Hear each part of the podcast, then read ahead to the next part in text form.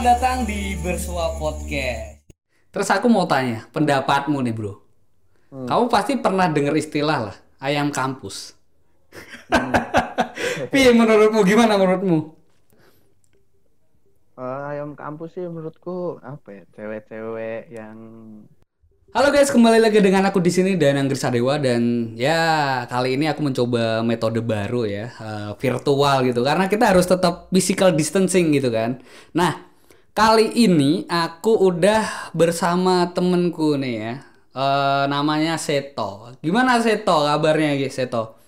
baik baik nang gimana kabar nang sehat Ba- sehat. Cuma yo kita nggak bisa ke mana-mana dan mungkin yo, piye yo, semakin lama di rumah semakin bingung mau ngapain gitu kan. Jadi mencoba hal-hal baru kayak gini. Oke, selama physical distancing gue ngopo wae? Wah aku di rumah aja terus rebahan ngegame ngerjain tugas Wih, praktikum tetap ngerjain tugas, praktikum, jalan. salah Proposal skripsi. oh iya, iya. Oke, oke. Jadi mungkin teman-teman udah tahu ya sesuai judulnya ini adalah uh, kita akan ngebahas tentang sisi gelap dari pendidikan atau sisi gelap dari kampus sebenarnya kan. Nah, perlu kita sadari bersama di dalam dunia ini itu kan pasti ada yang positif, ada yang negatif. Ada hitam, ada putih, ada yin, ada yang gitu kan. Jadi nggak mungkin di dunia ini kan eh AP, KB, bagus semua itu nggak ada kan. Pasti kan gitu gitu. Makanya kita di sini tuh cuma diskusi dan eh, aku kasih apa ya? Himbauan aja buat teman-teman semuanya. Di sini kita harapkan teman-teman terbuka pikirannya, open minded gitu kan. Jadi kita sedikit sampingkan eh, kayak norma-norma atau kita sampingkan tentang eh, lain sebagainya agama atau apa pun. Karena kita cuma bakal ngomongin fakta gitu ya. Oke? oke Nah, fakta di lapangan tuh seperti ini. Jadi gini, Set, eh, aku tuh kan eh, sejauh ini kalau ngomongin tentang konten-konten yang bagus-bagus aja gitu kan, yang tak angkat, yang bagus-bagus aja. Cuma aku tahu di apa ya di dunia pendidikan atau di kampus kita nggak merujuk ke ka- salah satu kampus atau salah satu orang ya.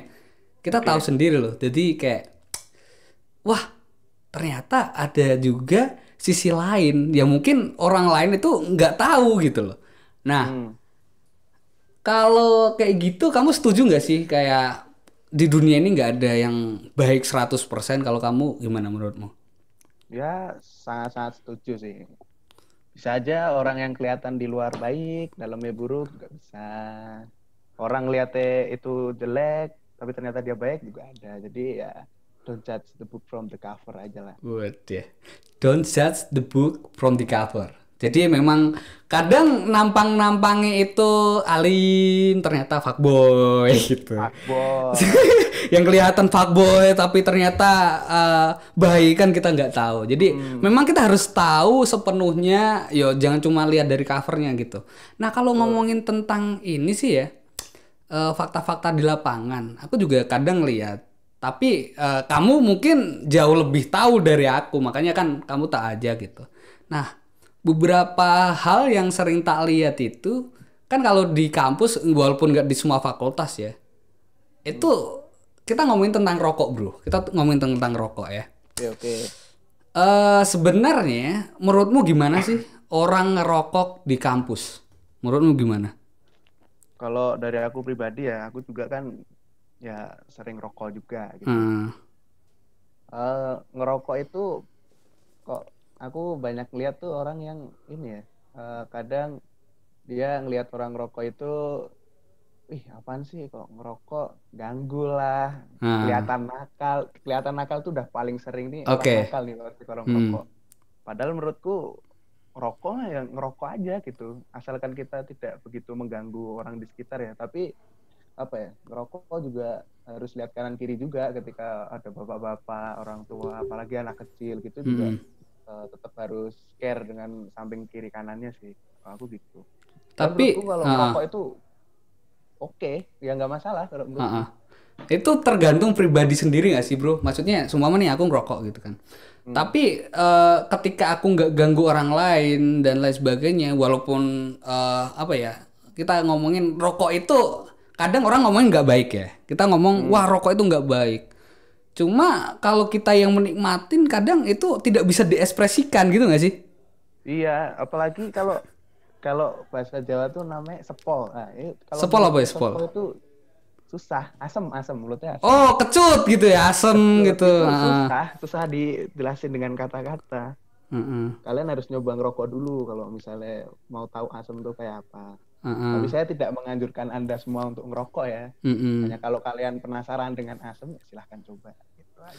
Oke, berarti kalau pandangan ngomong, kamu ngomong kan eh, anak ngerokok itu dicap sebagai anak nakal. Nah kalau kamu sendiri nanggepinnya piye? Kan kamu pasti sering lah, wah ini mesti cah nakal, ini pasti orang nakal gitu. Kalau kamu gimana? Hmm. Kalau dili- apa ngerokok itu orang nakal sih sebenarnya kelihatan ya dari raut wajah, ekspresi dia ngadepin gitu udah kelihatan nang. Hmm. Dia nggak akan kalau yang aku lihat dia tuh nggak akan ngomong wah ini ini lu orang nakal ya gitu misalnya. Nggak, Hmm. dia nggak akan ngomong kayak gitu. Pasti udah dari pandangan, lirikan mata sama cara dia ngobrol tuh pasti akan merasa nggak nyaman bahwa apaan sih ngerokok gitu. Mm-mm. Padahal ya sebenarnya ngerokok tuh apalagi seniman. Kita Nah. lihat aja almarhum Mas Didi Kempot aja sebelum manggung ngerokok Hmm. tuh. Seniman tuh butuh rokok sama kopi dah. Itu udah udah pas. Ah, tapi kurang bro. Seniman kadang ini ya, aku nggak mengeneralisir semua seniman ya. Kadang kurang bro. Rokok, kopi bener. Hmm. sama omben-omben minuman keras itu kan ya sedikit lekal. Ya, kita kita kembali lagi nggak ngomongin nggak eh, apa ya menjuru ke salah satu musisi atau semua musisi atau semua seniman tuh kayak gitu. Cuma kita lihat sendiri bro di kampus pun kalau ada acara itu pasti ya eh, anggur lah gitu kan, ciu lah, apalah gitu. Itu itu gimana tuh sebenarnya tuh? Kalau dari aku sendiri sih Heeh. apa ya ngerokok sama minum tuh sebenarnya udah wajar sih kalau di zaman sekarang menurutku ya. Hmm. Hmm. Karena mabuk pun kalau dia bisa kontrol dirinya juga it's fine gitu. Itu resiko resiko ditanggung sendiri pada intinya. Hmm. Asalkan mabuk tapi nggak eh, apa ya merugikan yang di lainnya atau ganggu yang di lainnya, menurutku masih oke-oke aja sih. Kecuali nih, misalnya lagi nonton dangdut, kamu Ah. mabuk terus bikin ribut, nah itu masalah. Tapi ketika kamu apa dangdutan, mabuk terus nangis gitu, Hmm. menghayati lagu kan nggak apa-apa. Itu berarti cara dia untuk menghayati sebuah lagu gitu. Oke. Tapi berarti kamu mengamini kan tetap di kampus itu walaupun sekampus-kampus ternama atau kampus yang nggak terkenal sekalipun kadang di sebuah acara dan itu resmi tetap ada orang yang mabuk, tetap ada orang yang minum kan? Kemungkinan besar ada. Nah, kemungkinan besar ada dan Mm-mm. dan itu kayak apa ya?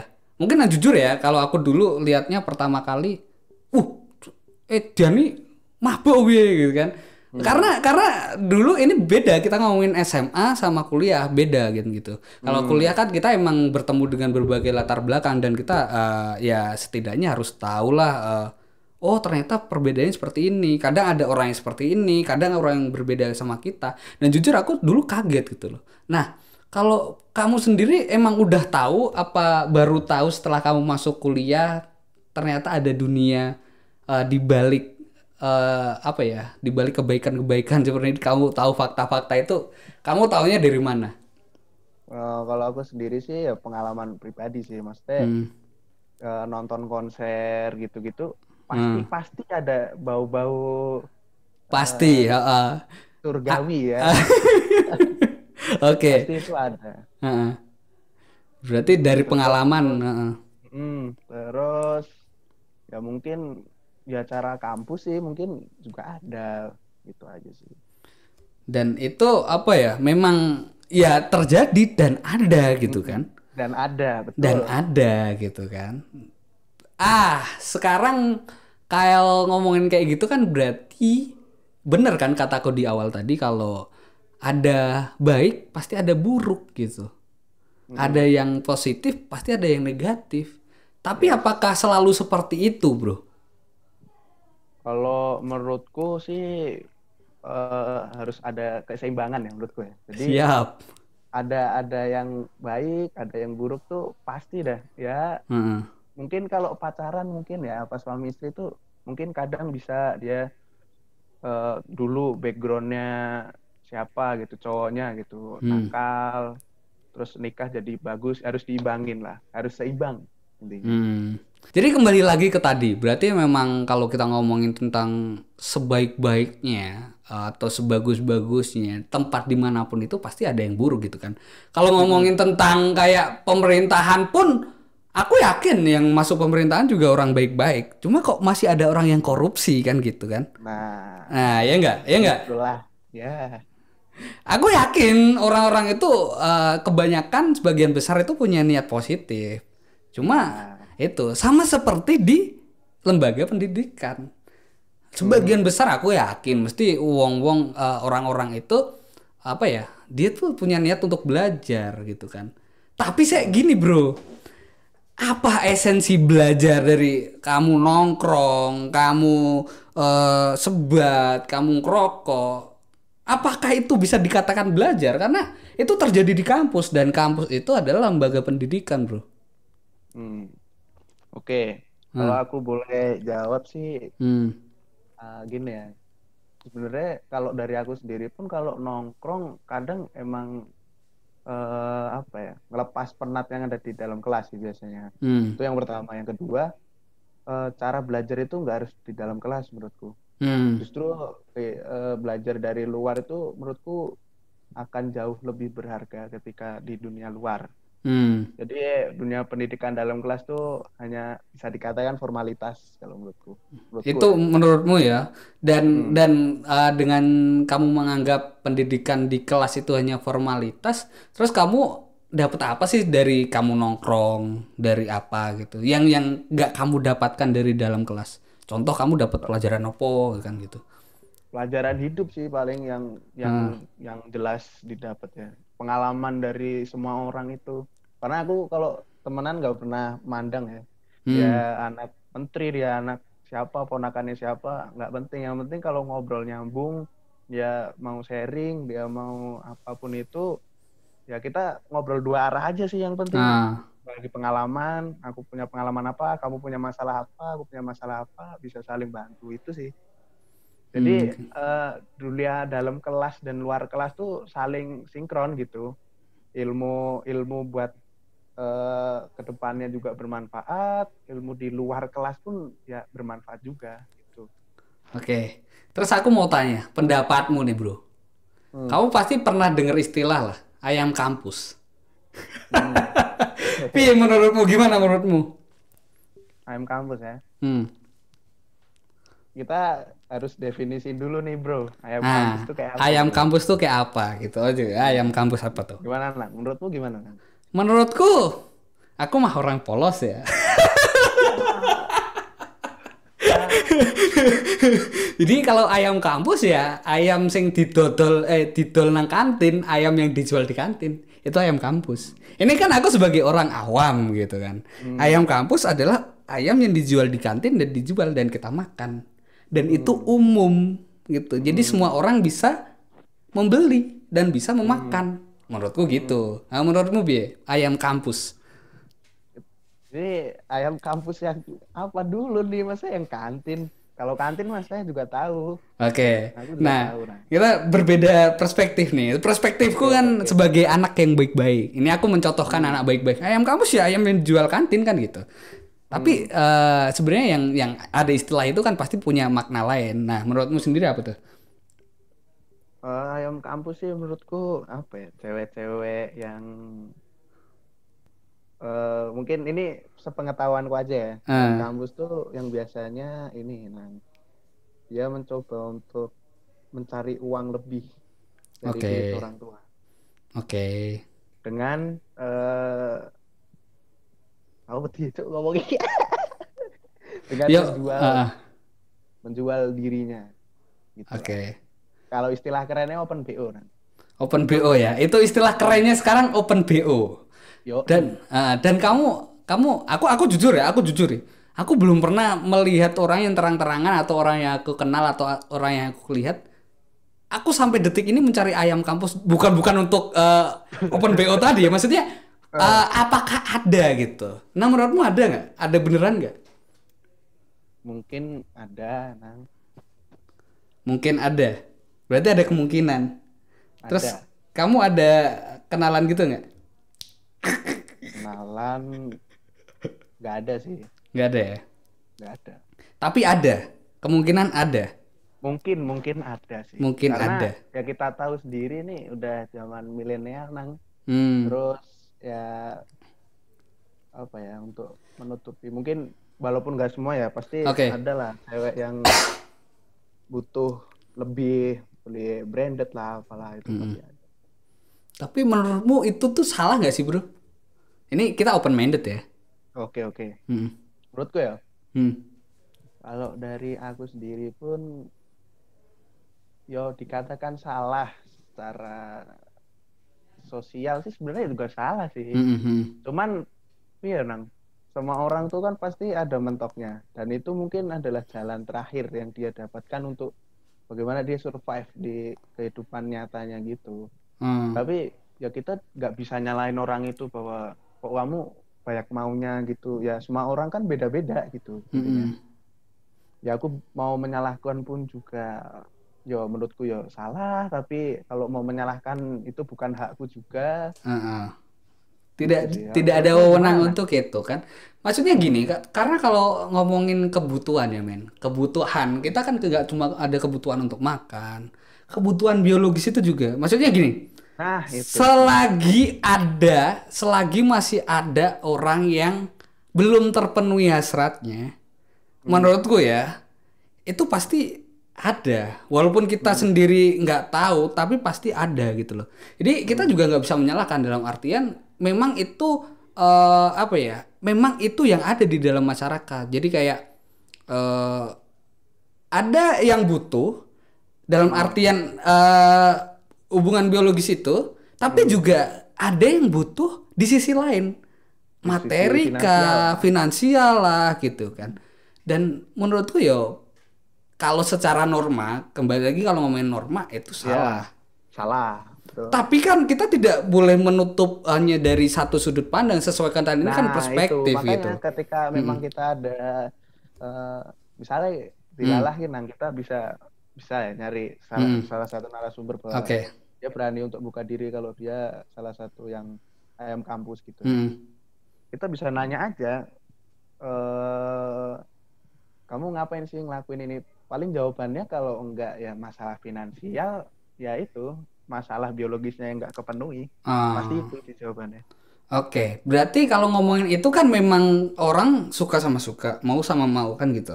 Mm-mm. Tapi, men, tapi ini kita ngomongin tentang kasus, kasus. Oke, sekali lagi saya nggak akan menju- eh, apa eh, bilang institusi ini jelek, eh, saya bilang kampus ini jelek, ya katakanlah adalah kampus. Dan itu ada isu-isu seperti isu pelecehan. Nah itu kan beda dengan yang ayam kampus tadi. Kalau ayam kampus kan memang eh, secara niat dan secara apa butuh sama butuh berdasarkan kebutuhan dan suka sama suka kan. Nah kalau yang ini kan apa ya istilahnya orang itu bilangnya pelecehan seksual dan dari situ yang yang aku kurang senangnya dari media adalah bilang wah ini itu ini apa ya istilahnya ini tuh jelek ini tuh apa merujuk ke institusi terus kadang netizen kita kan wah canggih bro kalau suruh mengusut terus kalau udah ketemu pelakunya itu di share itu kan maksudku habis, gila loh men gila maksudnya udah nggak punya habis, Ha-ha. korbannya dilupain. Mm-mm. Kadang kayak gitu. korbannya dilupain korban apa eh, pelakunya habis udah nggak punya masa depan secara sosial dia udah cacat Hancur. hancur gitu. Kalau aku ngomongin ya kita sama-sama tahu lah ya eh, kita ngomongin kampus kita sendiri aja deh. Ini bukan berarti UGM jelek dan lain sebagainya. Ya. kita sama-sama tahu dilalai ono kalau di UGM yang kasus mencuat itu korbannya salah satunya adalah anak di fakultas kita pak yang kasus Agni kan Oke oke. Iya kan kasus Agni itu korbannya di fakultas kita. Terus kadang orang tuh mikir men, wah berarti kalau di kuliah di UGM, kuliah di Visipol, wah otomatis menjadi orang-orang yang nakal ya. Nah menurutmu gimana tuh? Itu itu ada orang mikir kayak gitu loh. Ya kalau menurutku sendiri sih apa ya? Ya itu terlalu cepat mengambil keputusan. Itu ya kayak gitulah. Dia terlalu cepat untuk menyimpulkan sesuatu. Padahal itu kan secara apa ya? Secara kebetulan tuh ada kasusnya gitu loh. Walaupun itu telat ya diangkat sama kampus, tapi menurutku bagus lah untuk segera diselesaikan. Terus akhirnya kan sekarang udah ada undang-undangnya kan, Mm-mm. pa- peraturannya itu tentang pelecehan seksual dan lain sebagainya. Mm-mm. Ya kalau menurutku eh apa ya orang-orang yang kayak gitu sih jangan terlalu cepat aja lah untuk eh, mengambil sebuah kesimpulan bahwa Ah. kamu masuk UGM, kamu masuk eh, Visipol itu sesuatu hal yang salah atau buruk. Nggak semuanya kayak gitu.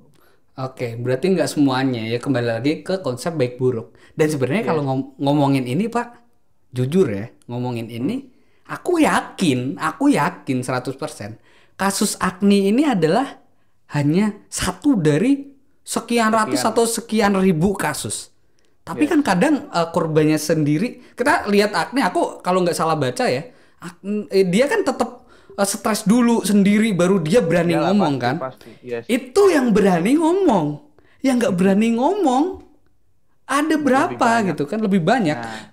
Dan apa ya istilahnya eh, nggak cuma institusi eh, A itu semua kayak gitu dilalai gitu kan. Kalau istilah Jawanya itu kebetulan aja kok ada di sini dan dia berani speak up kan gitu. Tapi aku yakin di semua tempat hampir semua tempat itu pasti ada kasus seperti itu. Cuma korban-korbannya nggak nggak mau ngangkat gitu kan. Mm-mm. Setuju nggak? Aku setuju sih. Justru apa ya orang-orang yang berani speak up inilah yang harusnya apa ya teman-teman support gitu untuk berani ngomong bahwa aku eh, dilecehkan. Soalnya gini nang, takutnya adalah yang sangat-sangat ditakutkan adalah ketika habis dilecehkan seksual itu terus bunuh Mhm. diri itu kan apa ya menyelesaikan masalah dengan masalah gitu kalau Ah. kalau langsung bunuh diri kan Itu malah kayak ini sih ya Pak ya. Kayak orang udah terlanjur stres, terus udah nggak ini ya wes bunuh diri dan kasusnya itu nggak kebuka. Justru kalau seperti ini menurutku ya kasus-kasus yang udah nge-up ini justru menjadi atensi media, atensi netizen dan atensi universitas-universitas untuk lebih hati-hati lagi gitu. hati-hati betul Bahkan KKN kemarin kan eh, eh, ada pembekalan, aku pembekalan KKN kan juga ada. Ini nih kalau kamu melakukan kekerasan seksual atau apa, ya kamu bakal dapat sanksi ini, ini, ini, ini. yes. Menurutku kalau nggak ada kasus yang naik juga nggak bakal kayak gitu kan. Hmm, bisa jadi.